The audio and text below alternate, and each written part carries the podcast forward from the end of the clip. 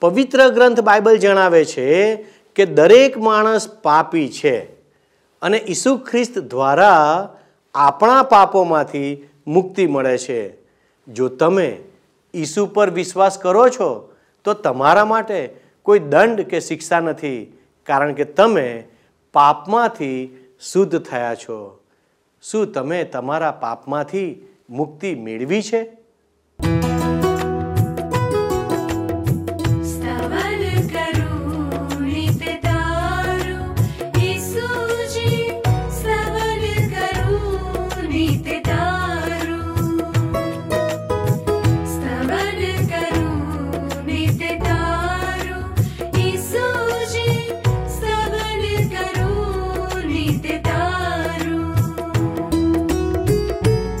आज सवारे साध सुनीतौ। महिमा करु प्रभु तारो।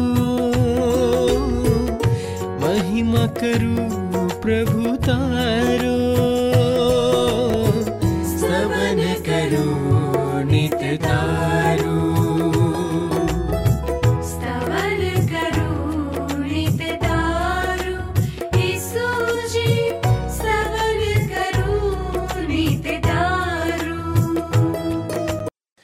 પ્રિય મિત્રો, સ્તવન કાર્યક્રમમાં હું તમારું હૃદયપૂર્વક સ્વાગત કરું છું.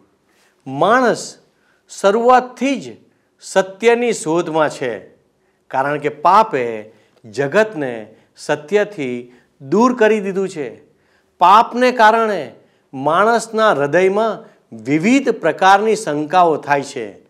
તેથી માનવી યોગ્ય નિર્ણય પર પહોંચી શકતો નથી.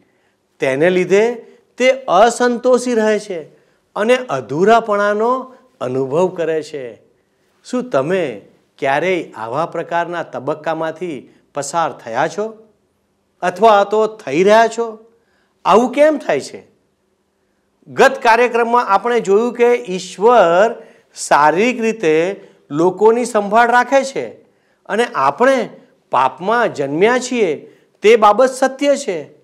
આજે આપણે પવિત્ર ગ્રંથ બાઇબલના એક સિદ્ધાંતની સત્યતાનો પુરાવો જોઈશું, જેને ધર્મશાસ્ત્રના વિદ્વાનોએ માણસની સંપૂર્ણ ભ્રષ્ટતાનો સિદ્ધાંત ગણાવ્યો છે. તે સાંભળવામાં સારું તો નથી લાગતું, પરંતુ આ સત્ય જાણવું આપણા માટે ખૂબ જ જરૂરી છે. તો જ તેમાંથી છુટકારો મેળવી શકાય. આપણે લેવીએના પુસ્તકના બારમા અધ્યાયમાંથી માતૃત્વ સંબંધી નિયમો જોઈશું. આપણે એ પણ જોઈશું કે ઈસુએ સમગ્ર માનવ જાતના પાપોનું પ્રાયશ્ચિત કરવા માટે આ નિયમોમાંથી પસાર થવું પડ્યું હતું. અને તેરમા અધ્યાયની એકથી છ કલમોમાં કોડની ભયંકરતા વિશે આપણે અભ્યાસ કરીશું. એક નિર્દોષ બાળક કેવી રીતે પાપના પ્રભાવ હેઠળ આવે છે તે આપણે શીખીશું. જો આપણામાં પાપ રહેલું છે, તો આપણે પણ આત્મિક રીતે એક હરતી ફરતી લાશ કે મરણ પામેલું શરીર છીએ. આ મરણ પામેલા શરીરને જીવન મેળવવાની જરૂર છે. તે જીવન ઈશ્વર આપે છે, કારણ કે તે માણસને પ્રેમ કરે છે. તો ચાલો આપણે આ સત્યને સમજવાનો પ્રયાસ કરીએ. પ્રિય મિત્ર, આ સ્તવન કાર્યક્રમમાં આપણે બાઇબલમાંના લેવીયના પુસ્તકના બારમા અધ્યાયનો અભ્યાસ કરવાના છીએ. એમાં કુલ આઠ કલમો છે બારમા અધ્યાયમાં. અને એ પછી આગળ વધીને તેરમા અધ્યાયની એકથી છ કલમો આપણે જોવા માંગીએ છીએ. લેવીયનું પુસ્તક બારમો અધ્યાય. પહેલી બે કલમો જોશો? અને યહોવાએ મૂસાને કહ્યું કે ઇસરાયેલ પુત્રોને એમ કહે કે કોઈ સ્ત્રીને હમેલ રહીને તેને પુત્ર અવતરે ત્યારે તે સાત દિવસ સુધી અશુદ્ધ ગણાય. ઋતુને સમય થાય છે તેમ તે અશુદ્ધ ગણાય. માતા અશુદ્ધ છે, કારણ કે તે એક પાપીને દુનિયામાં લાવી છે. યાદ રાખો મિત્ર, પ્રથમ સ્ત્રી હવાએ જ્યારે કાઇન નામના પુત્રને જન્મ આપ્યો ત્યારે એને એમ લાગ્યું હતું કે એણે માનવ ઉદ્ધારકને જન્મ આપ્યો છે. પણ કાઇન તો પાપી હતો. માનવ જાતમાં પ્રથમ ખૂની માણસ. હવે લેવીયમાં દર્શાવેલો આ વિધિ. સ્ત્રીઓને એ યાદ અપાવતો હતો કે હવાએ જે બાળકને જન્મ આપ્યો હતો, એવા જ બાળકને એણે જન્મ આપ્યો. આ બાળકો કંઈ જ સારું કરી શકે એમ નથી. માત્ર પાપ કરી શકે એમ છે. પ્રસૂતિગ્રસ્ત મહિલાની અશુદ્ધતા બે સમયગાળામાં વિભાજિત કરવામાં આવી છે મિત્ર અહીંયા. પ્રથમ સમયગાળો સાત દિવસનો હતો. એ પછીની કલમોમાં આપણે જોઈશું કે આઠમા દિવસે નર બાળકની સુનત કરવામાં આવતી હતી. હવે સુનત એ તો ઇબ્રાહિમને આપવામાં આવેલી, ઈશ્વર દ્વારા આપવામાં આવેલી નિશાની હતી. હવે આપણે આગળ જોઈએ ત્રીજી અને ચોથી કલમ. અહીં લખવામાં આવ્યું છે, શું કહે છે? અને આઠમે દિવસે તે પુત્રની સુનત કરવી અને તે સ્ત્રીનું શુદ્ધિકરણ થતા સુધી તેત્રીસ દિવસ સુધી તે સુવાવડી ગણાય. તેના શુદ્ધ થવાના દિવસો પૂરા ન થાય, ત્યાં સુધી તે કોઈ શુદ્ધ વસ્તુનો સ્પર્શ ન કરે તેમજ પવિત્ર સ્થાનમાં પણ ન આવે. આપણે અગાઉ કહી ગયા છીએ મિત્ર કે પ્રસૂતિગ્રસ્ત માતાની અશુદ્ધતાનો સમયગાળો બે વિભાગોમાં વિભાજિત કરાયેલો છે. પ્રથમ સમયગાળો તમે જુઓ તો સાત દિવસનો છે.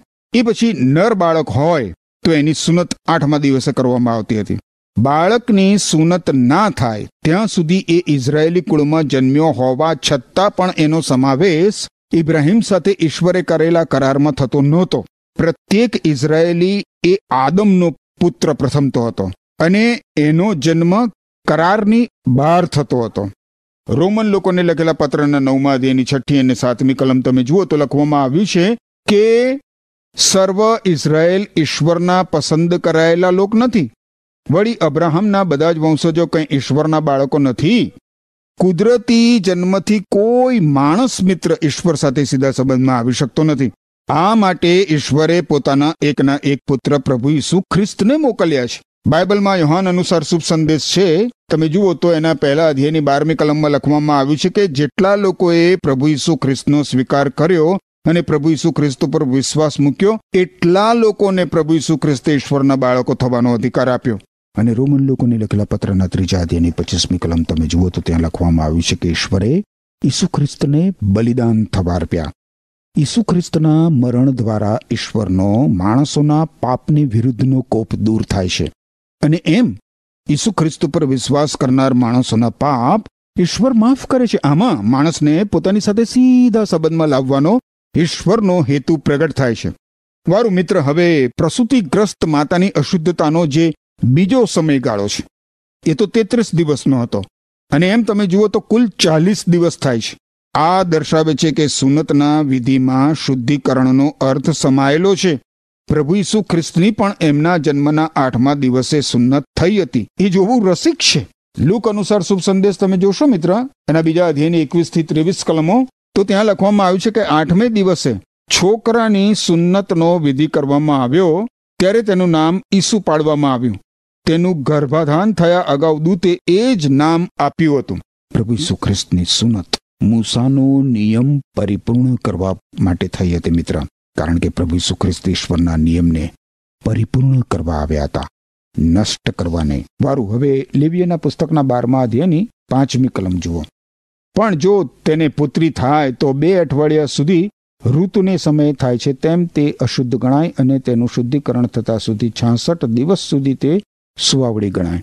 તમે જોયું પુત્રીના જન્મ પ્રસંગે શુદ્ધિકરણનો નિયમ બેવડાયો છે, આ બધામાંથી ઈશ્વરની કૃપા આપણને બહાર કાઢીને નવા યુગમાં લાવે છે મિત્ર. ગલાતી લોકોને લખેલા પત્રના ત્રીજા અધ્યાયની સત્યાવીસથી ઓગણત્રીસ કલમો તમે જોશો મારી સાથે. ગલાતી લોકોને લખેલો પત્ર, ત્રીજો અધ્યાય. એની સત્યાવીસથી ઓગણત્રીસ કલમો જુઓ તો લખવામાં આવ્યું છે કે ઈસુ ખ્રિસ્તની સાથેના સંબંધમાં તમને બાપ્તિસ્મા આપવામાં આવ્યું છે. તેથી તમે ઈસુ ખ્રિસ્તનું જીવન અપનાવી લીધું છે. આમ, યહૂદી કે બિન યહૂદી ગુલામ કે સ્વતંત્ર, પુરુષ કે સ્ત્રી વચ્ચે હવે કોઈ તફાવત નથી. ઈસુ ખ્રિસ્તની સાથેના સંબંધને લીધે તમે બધા એક છો. જો તમે ઈસુ ખ્રિસ્તના છો, તો પછી તમે અબ્રાહમના વંશજ પણ છો. અને ઈશ્વરે આપેલા વરદાન પ્રમાણે તમે વારસો પ્રાપ્ત કરશો. ખેર, આપણે આગળ વધીશું. લેબિયાના પુસ્તકના બારમા અધ્યાયમાં છ થી આઠ કલમો જુઓ. અહીં લખવામાં આવ્યું છે, અને જ્યારે પુત્રને લીધે કે પુત્રીને લીધે તેના શુદ્ધ થવાના દિવસો પૂરા થાય, ત્યારે તે દહન્યાર્પણને સારું પહેલા વર્ષનું એક હલવાન તથા પાપાર્થાર્પણને સારું કબૂતરનું એક બચ્ચું અથવા એક હોલો મુલાકાત મંડપના બારણા આગળ યાજકની પાસે લાવે અને યહોવાની આગળ તે તેને ચડાવે ને તેને સારું પ્રાયશ્ચિત કરે એટલે તે તેના રક્તસ્રાવમાંથી શુદ્ધ થશે. જેને પુત્રનો કે પુત્રીનો પ્રસવ થાય તેને માટે એ નિયમ છે. હવે જો હલવાન લાવવું એ તેના ગજા ઉપરાંત હોય, તો તે બે હોલા અથવા કબૂતરના બે બચ્ચા લાવે. એક દહન્ય અર્પણને સારું અને બીજું શાના માટે બીજું પાપાર્થાર્પણને સારું અને યાજક તેને સારું પ્રાયશ્ચિત કરે એટલે તે શુદ્ધ થશે. પ્રસૂતિમાંથી પસાર થયેલી માતા ઈશ્વરને દહનાર્પણ અને પાપાર્થાર્પણ અર્પતી હતી અને યાજક એના માટે એ અર્પણો ઈશ્વરને ચડાવતો હતો.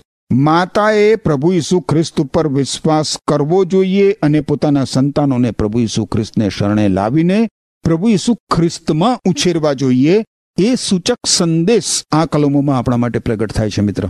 પ્રભુ ઈસુખ્રિસ્તનો જ્યારે જન્મ થયો, ત્યારે તેમની માતાએ અર્પણો કર્યા હતા. પણ એ અર્પણો પ્રભુ ઈસુ માટે નહોતા. પ્રભુ ઈસુ માતાને માટે, એના પોતાના માટે હતા. ઈસુ ખ્રિસ્ત તો નિષ્પાપ હતા ને એટલે એમણે કોઈ જ અર્પણો ચડાવવાની જરૂર નહોતી. સ્વયં પ્રભુ ઈસુ ખ્રિસ્ત પોતે માનવજાતના પાપો માટે અર્પણ બની ગયા મિત્ર. પ્રભુ ઈસુ ખ્રિસ્ત એ તો ઈશ્વરનું હલવાન છે. માનવીને માત્ર પ્રભુ ઈસુ ખ્રિસ્તના પવિત્ર રક્ત દ્વારા જ પાપોને માફી મળે છે. યોહાને લખેલા પહેલા પત્રના પહેલા અધ્યાયના સાતમી જે કલમ છે, એના ઉત્તરાર્ધમાં તમે જુઓ તો ત્યાં લખવામાં આવ્યું છે કે ઈશ્વરના પુત્ર પ્રભુ ઈસુ ખ્રિસ્તનું પવિત્ર રક્ત આપણને આપણા સર્વ પાપથી શુદ્ધ કરે છે. વારું મિત્ર, આપણે હવે લેબિયનો તેરમો અધ્યાય જોઈએ. લેબિયાના પુસ્તકનો તેરમો અધ્યાય. તેરમા અધ્યાયમાં કોઢ અથવા તો રક્તપિત્તના રોગના નિયંત્રણનો નિયમ આપવામાં આવ્યો છે. આને મિત્ર પાપના અસમિત પાપત્વ સાથે સંબંધ છે. બાઇબલમાં નવા કરારના વિભાગમાં પ્રથમ જે શુભ સંદેશ છે, માથી અનુસાર શુભ સંદેશ, એના પંદરમા અધ્યાયની ઓગણીસ અને વીસ કલમો તમે જુઓ તો લખવામાં આવ્યું છે કે હૃદયમાંથી દુષ્ટ વિચારો નીકળે છે. જે ખૂન ચોરી વ્યભિચાર અને બીજી અશુદ્ધ બાબતો કરવા તરફ દોરી જાય છે. વળી હૃદયમાંથી લૂંટ, જૂઠ અને નિંદા નીકળે છે. આ બાબતો માનવીને અશુદ્ધ બનાવે છે. લેવીયના પુસ્તકમાં મિત્ર પાપ ઉપર ખાસ ભાર મૂકવામાં આવ્યો છે. તમે મિત્ર, હવે મારી સાથે સાથે લેવીયના પુસ્તકના તીરમાં અધ્યયની પ્રથમ બે કલમો જુઓ અહીંયા લખવામાં આવ્યું છે અને યહોવાએ મૂસાને તથા અરુણને કહ્યું કે, જો કોઈ માણસની ત્વચામાં ઢીમું કે ચાંદુ કે ચળકતું ચાઠું હોય ને જો તેના શરીરની ત્વચામાં કોઢનો રોગ થયો હોય તો તેને હારૂન યાજકની પાસે કે તેના જે યાજક પુત્રો તેમાંના કોઈ એકની પાસે આણવો. રોગના નિદાન માટે વર્તમાન પદ્ધતિ સાથે સરખાવતા લેવીય ના પુસ્તકમાં આ જે પદ્ધતિ દર્શાવવામાં આવી છે, એ આપણને બહુ અણઘડ લાગે. હવે નિદાન ઉપચાર માટે કરવામાં નહોતું આવતું, પરંતુ એ એક ધાર્મિક વિધિ હતો. અહીંયા કોડ અથવા તો રક્તપીઠ માટે ત્રણ ચિહ્નો આપવામાં આવ્યા છે. એક છે ઢીમું બીજું છે ચાંદુ અને ત્રીજું છે ચળકતું ચાઠું. હવે આ માટે દર્દીને પ્રથમ હારૂન યાજક પાસે અથવા તો કોઈ પણ એક યાજક પાસે લાવવામાં આવતો હતો. અને આ જ રીતે મિત્ર, આ જ રીતે નાના કે મોટા બધા જ પાપો આપણા મહાન પ્રમુખ યાજક પ્રભુ ઈસુ ખ્રિસ્ત પાસે આપણે લાવવા જોઈએ અને પ્રભુ ઈસુ ખ્રિસ્ત સમક્ષ તે કબૂલ કરવા જોઈએ. આપણે શારીરિક રીતે બીમાર હોઈએ ત્યારે પણ પ્રભુ ઈસુ ખ્રિસ્ત પાસે જવું જોઈએ કારણ કે ઈસુ ખ્રિસ્ત મહાન ડોક્ટર છે. બાઇબલમાં હિબ્રુ લોકોને લખેલા પત્રના તમે ચોથા અધ્યાયની સોળમી કલમ જોશો, મારી સાથે સાથે હિબ્રુ લોકોને લખેલો પત્ર ચોથો અધ્યાય સોળમી કલમ. તો ત્યાં લખવામાં આવ્યું છે, શું કહે છે? આપણે હિંમતપૂર્વક ઈશ્વરના કૃપાસન પાસે દયા પામવાને તથા જરૂરને પ્રસંગે મદદ પ્રાપ્ત કરવાને આવીએ. અને પછી સાતમા અધ્યાયની પચીસમી કલમ તમે જુઓ તો ત્યાં લખવામાં આવ્યું છે કે જે લોકો ઈસુ ખ્રિસ્ત દ્વારા ઈશ્વર પાસે આવે છે, એમનો ઉદ્ધાર કરવા માટે ઈસુ ખ્રિસ્ત હમણાં અને હંમેશા શક્તિમાન છે, કારણ કે એવા લોકો માટે ઈશ્વર સમક્ષ મધ્યસ્થી કરવા તે સર્વકાળ જીવે છે સર્વકાળ જીવે છે. આગળ હવે તમે મિત્ર મારી સાથે સાથે લેવીએના પુસ્તકના તેરમા ત્રીજી કલમ જુઓ. અહીં લખવામાં આવ્યું છે, અને યાજક તે શરીરની ત્વચામાં રોગને જુએ અને જો તે રોગની જગા ઉપરના વાળ ધોળા થઈ ગયા હોય અને તે રોગ ત્વચા કરતા ઊંડો ઉતરેલો દિસતો હોય તો તે કોઢનો રોગ સમજવો અને યાજક તેને તપાસીને તેને અશુદ્ધ ઠરાવે. નિર્ણય અને નિદાન. તમે જુઓ છો ને, અણઘડ રીતે કરવામાં નહોતા આવતા. દર્દીનું લાંબા સમય માટે નિરીક્ષણ કરવામાં આવતું હતું અને આ બધું નિદાન યાજક કરતો હતો. તમે જાણો છો મિત્ર, મહાન ડોક્ટર પ્રભુ ઈસુ ખ્રિસ્તે આપણી પૂરેપૂરી ચકાસણી કરી છે. અને એમણે જે નિદાન કર્યું છે એ રોમન લોકોને લખેલા પત્રના ત્રીજા અધ્યાયની તેરથી સોળ કલમોમાં નોંધવામાં આવ્યું છે. ઈસુ ખ્રિસ્ત કહે છે કે તેઓનું ગળું ખુલ્લી કબર છે. તેઓની જીભમાંથી કપટ જૂઠ નીકળે છે. એમના હોઠ સાપના ઝેર જેવા નુકસાનકારક શબ્દો છે. એમનું મુખ કડવા શાપથી ભરેલું છે. તેમના પગ લોહી વેવડાવવામાં ઉતાવળા છે. જ્યાં કંઈ તેઓ જાય છે, ત્યાં તેઓ વિનાશ તથા વેદના વેરે છે. તેઓએ શાંતિનો માર્ગ જાણ્યો નથી, ઈશ્વરનો ડર રાખવાનું તેઓ શીખ્યા નથી. યાદ રાખો મિત્ર, ઈશ્વરે કહ્યું છે કે બધા માણસોએ પાપ કર્યું છે. બધા જ માણસોએ પાપ કર્યું છે. કોઈ પણ બાકાત નથી.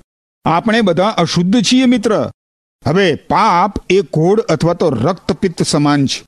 એની કેટલીક બાબતો આપણે જોઈશું. પહેલી બાબત એ છે કે પાપ અને રક્તપિત્ત બંને જુગુપ્સા પ્રેરક રીતે ખુલ્લા પડે છે. એમને છુપાવી શકાતા નથી. બીજી સામ્યતા પાપ અને રક્તપિત્ત વચ્ચે એ છે કે પાપ માનવ આત્માનો અને કોઢ અથવા તો રક્તપિત્ત એ માનવ શરીરનો ખતરનાક રોગ છે. પાપથી માનવીના આત્માનું અને રક્તપિત્તથી માનવીના શરીરનું સર્વ સૌંદર્ય મિત્ર નષ્ટ થઈ જાય છે. ત્રીજી સામ્યતા એ છે કે રક્તપિત્ત કે કોઢ નાના પાયે શરૂ થાય છે. ધીમું, ચાંદુ કે ચાઠું. અને આખરે એ મરણજન્ય ઘા કરે છે. આરંભમાં જે સૂક્ષ્મ દેખાય છે, એ આખરે ભયાવહ, ખતરનાક પરિસ્થિતિ સર્જે છે. એવું જ પાપનું પણ છે. નાના બાળકમાં પાપ આપણને બહુ જ સૂક્ષ્મ લાગે. માત પિતા એમ માને છે કે અમારું આ નાનું બાળક જ્યારે આવા નખરા કરે છે ને, ત્યારે તો એમને એટલું બધું વાલું લાગે છે, એટલું બધું વાલું લાગે છે, પરંતુ સમય જતાં એના પાપો વિકૃત રૂપ ધારણ કરે છે મિત્ર. ચોથી સંહિતા એ છે કે રક્તપિત્ત નાનકડા આરંભથી ધીમે ધીમે ધીમે ધીમે પ્રગતિ કરે છે. પણ એની પ્રગતિ ચોક્કસ હોય છે. પાપનું પણ એવું જ છે. ધીમે ધીમે ધીમે ધીમે પ્રગતિ થઈ હોય. પણ એની પ્રગતિ બહુ ચોક્કસ. બહુ જ ચોક્કસ હોય છે મિત્ર. યાકુબે લખેલા પત્રના પહેલા અધ્યાયની પંદરમી કલમમાં લખવામાં આવ્યું છે કે માણસ પોતાની ભૂંડી વાસનાઓથી લલચાઈને પાપમાં પડે છે. ત્યાર પછી આ ભૂંડીવાસના ગર્ભ ધરીને પાપને જન્મ આપે છે અને પાપ પરિપક્વ થઈને મરણ નિપજાવે છે. રક્તપિત્ત એક જીવંત મૃત્યુ છે અને પાપનો પગાર પણ મરણ છે, મિત્ર. બાઇબલમાં નવા કરારના વિભાગમાં તમે ગલાતી લોકોને લખેલા પત્રના છઠ્ઠા અધ્યાયની સાતમી અને આઠમી કલમ જુઓ તો ત્યાં લખવામાં આવ્યું છે કે પોતાની જાતને છેતરશો નહીં, ઈશ્વરની મશ્કરી કરી શકાય નહીં માણસ જેવું વાવશે તેવું લણશે? જો તે તેના કુદરતી ઈચ્છારૂપી ખેતરમાં વાવે તો તે વિનાશ લણશે. પણ જો તે પવિત્ર આત્માના ક્ષેત્રમાં વાવે તો તેમાંથી તે સાર્વકાલિક જીવન લણશે. રક્તપિત્ત માનવીના શરીરને કોરી ખાય છે અને એ જ પ્રમાણે મિત્ર પાપ માનવીના આત્માને કોરી ખાય છે. પાંચમી જે સામ્યતા છે, રક્તપિત્ત અને પાપ વચ્ચે, તો એ કે રક્તપિત્ત અન્ય બીમારીની જેમ કાતિલ અને અસહ્ય પીડા ઉત્પન્ન નથી કરતો. રક્તપિત્તથી માનવી દુઃખી અને બેચેન રહે છે અને એ જ પ્રમાણે મિત્ર, પાપ માનવીને દુઃખી અને બેચેન બનાવી દે છે. આખરે પાપ માનવીને લાગણી શૂન્ય બનાવી દે છે.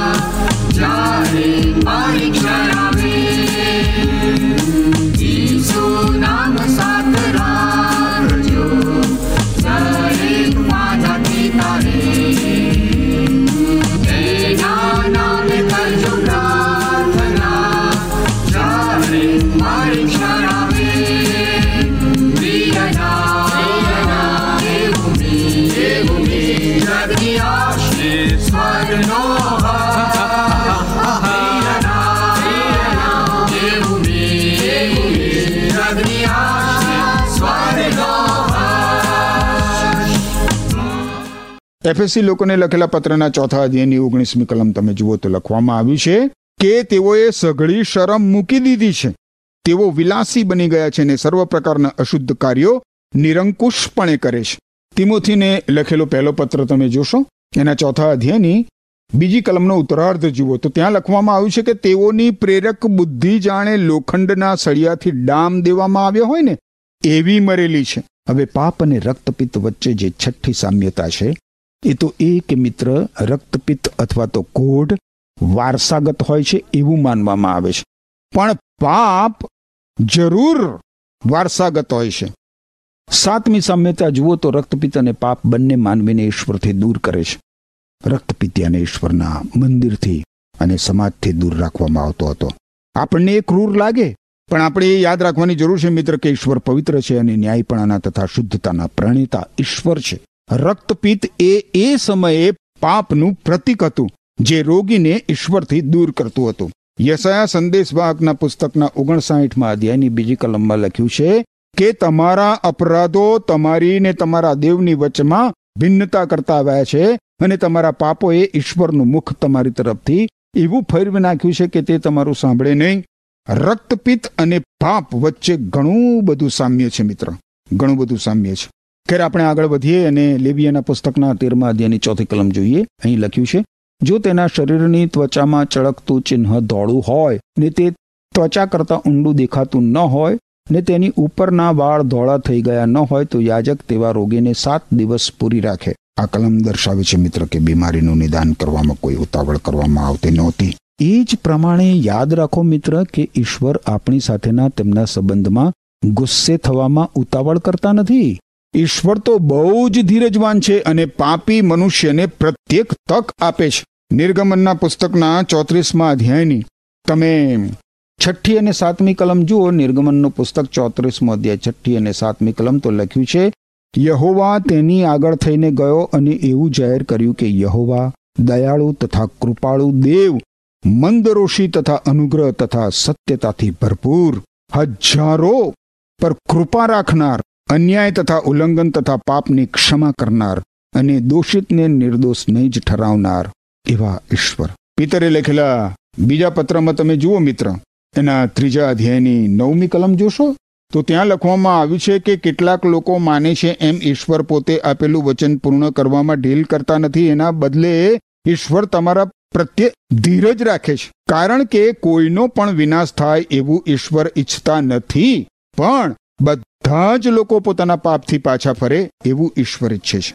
ખેર, આપણે પાંચમી કલમ જોઈશું લેવીના પુસ્તકના તેરમા અધ્યાયની.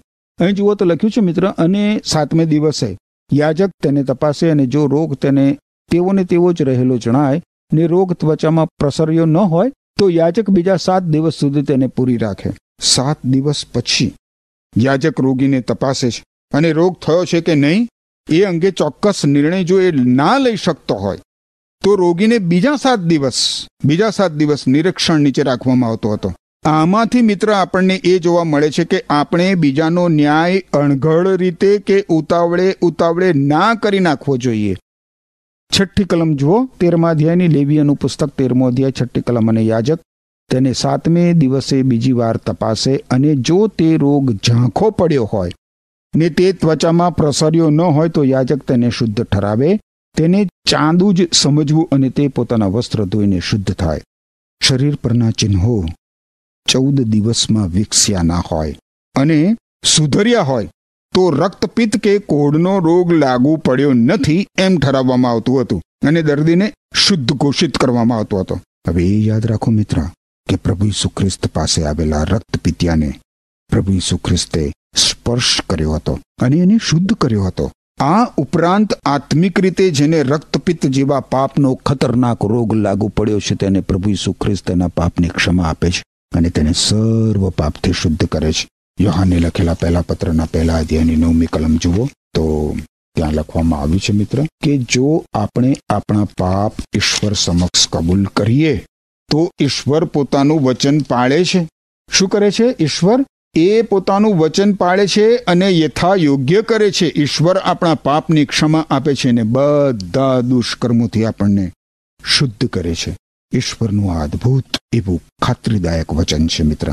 અને આજે હું તમને એ બાબત કહેવા માંગુ છું મિત્ર કે જો તમને તમને જો પાપનો રક્તપિત્ત જેવો રોગ લાગુ પડ્યો હોય, અને યાદ રાખો મિત્ર, બાઇબલમાંના ઈશ્વરના પવિત્ર વચનો તો બહુ જ સ્પષ્ટ ઘોષણા કરે છે કે પ્રત્યેક માનવી પાપી છે.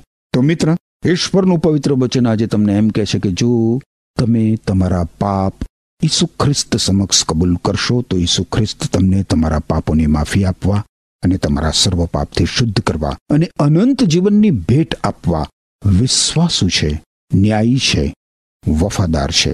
ઈસુ ખ્રિસ્તને શરણે આવીને પાપોની માફી અને અનંત જીવનની ભેટ મેળવવા માટે ઈશ્વર તમને કૃપા આપો. આમેન. વહાલાઓ આપણે જોતા આવ્યા છીએ કે ઈશ્વરની શ્રેષ્ઠ રચના માણસ છે. તેમણે આ દુનિયામાં જે કંઈ પણ બનાવ્યું તે બધું માણસ માટે, મારા અને તમારા માટે બનાવ્યું છે. ખરું ને? આ બાબત પ્રગટ કરે છે કે ઈશ્વર આપણને કેટલો બધો પ્રેમ કરે છે. તેમ છતાં, આપણે એક જટિલ જીવન જીવીએ છીએ.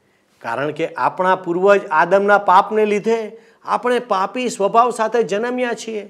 પણ ઈશ્વર આપણને આપણી પાપી અને પતિત અવસ્થામાં પણ છોડી દેતા નથી. ઈશ્વર આપણા ઉદ્ધાર માટે વ્યવસ્થિત રીતે પદ્ધતિસર કાર્ય કરી રહ્યા છે આ પૃથ્વી પર. ઈસુ ખ્રિસ્તનું આગમન થયું.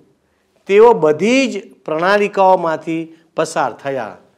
આપણે પાપના ભોગ ના બનીએ માટે તેમણે સહન કર્યું અને વધસ્તંભે જડાયા અને આપણને પાપમાંથી છુટકારો આપ્યો. ભલે આપણે ગમે તે હોઈએ, જો આપણે આજે આપણા પાપો માટે નિષ્ઠાપૂર્વક તેમની પાસેથી માફી માગીએ, તો તેઓ આપણને સ્વર્ગના રાજ્યનો વારસો મેળવવાનો અધિકાર આપશે. તેમણે કોઈ પાપ કર્યું નહોતું. ફક્ત આપણા પાપો માટે તેમણે બધી વિધિઓમાંથી પસાર થવું પડ્યું. તેમણે આપણને બચાવવા માટે સઘળું કર્યું. જેથી પાપનો શ્રાપ આપણાથી દૂર રહે. કોઢની બીમારીની સત્યતા આપણને પાપની ભયાનકતાને સમજાવે છે. આપણામાંથી મોટાભાગના લોકો કોઢને નજીકથી જોઈ શકતા નથી. પરંતુ તેની ભયાનકતાને સમજી શકે છે. જો આપણામાં પાપ છે, તો આપણે પણ કોઢગ્રસ્ત વ્યક્તિ સમાન છીએ, એટલે કે અશુદ્ધ છીએ અને આપણે શુદ્ધ થવાની જરૂર છે. માનવ જીવનમાં પાપ માટેની કોઈ એવી કાર્યવિધિ નથી. તમે અને હું તેમાંથી છુટકારો પામવા માટે કંઈક કરી શકીએ માટે આપણે સર્વશક્તિમાન પ્રભુ ઈસુ ખ્રિસ્તમાં પસાર થઈને આ સમસ્યાનો ઉકેલ લાવી શકીએ છીએ.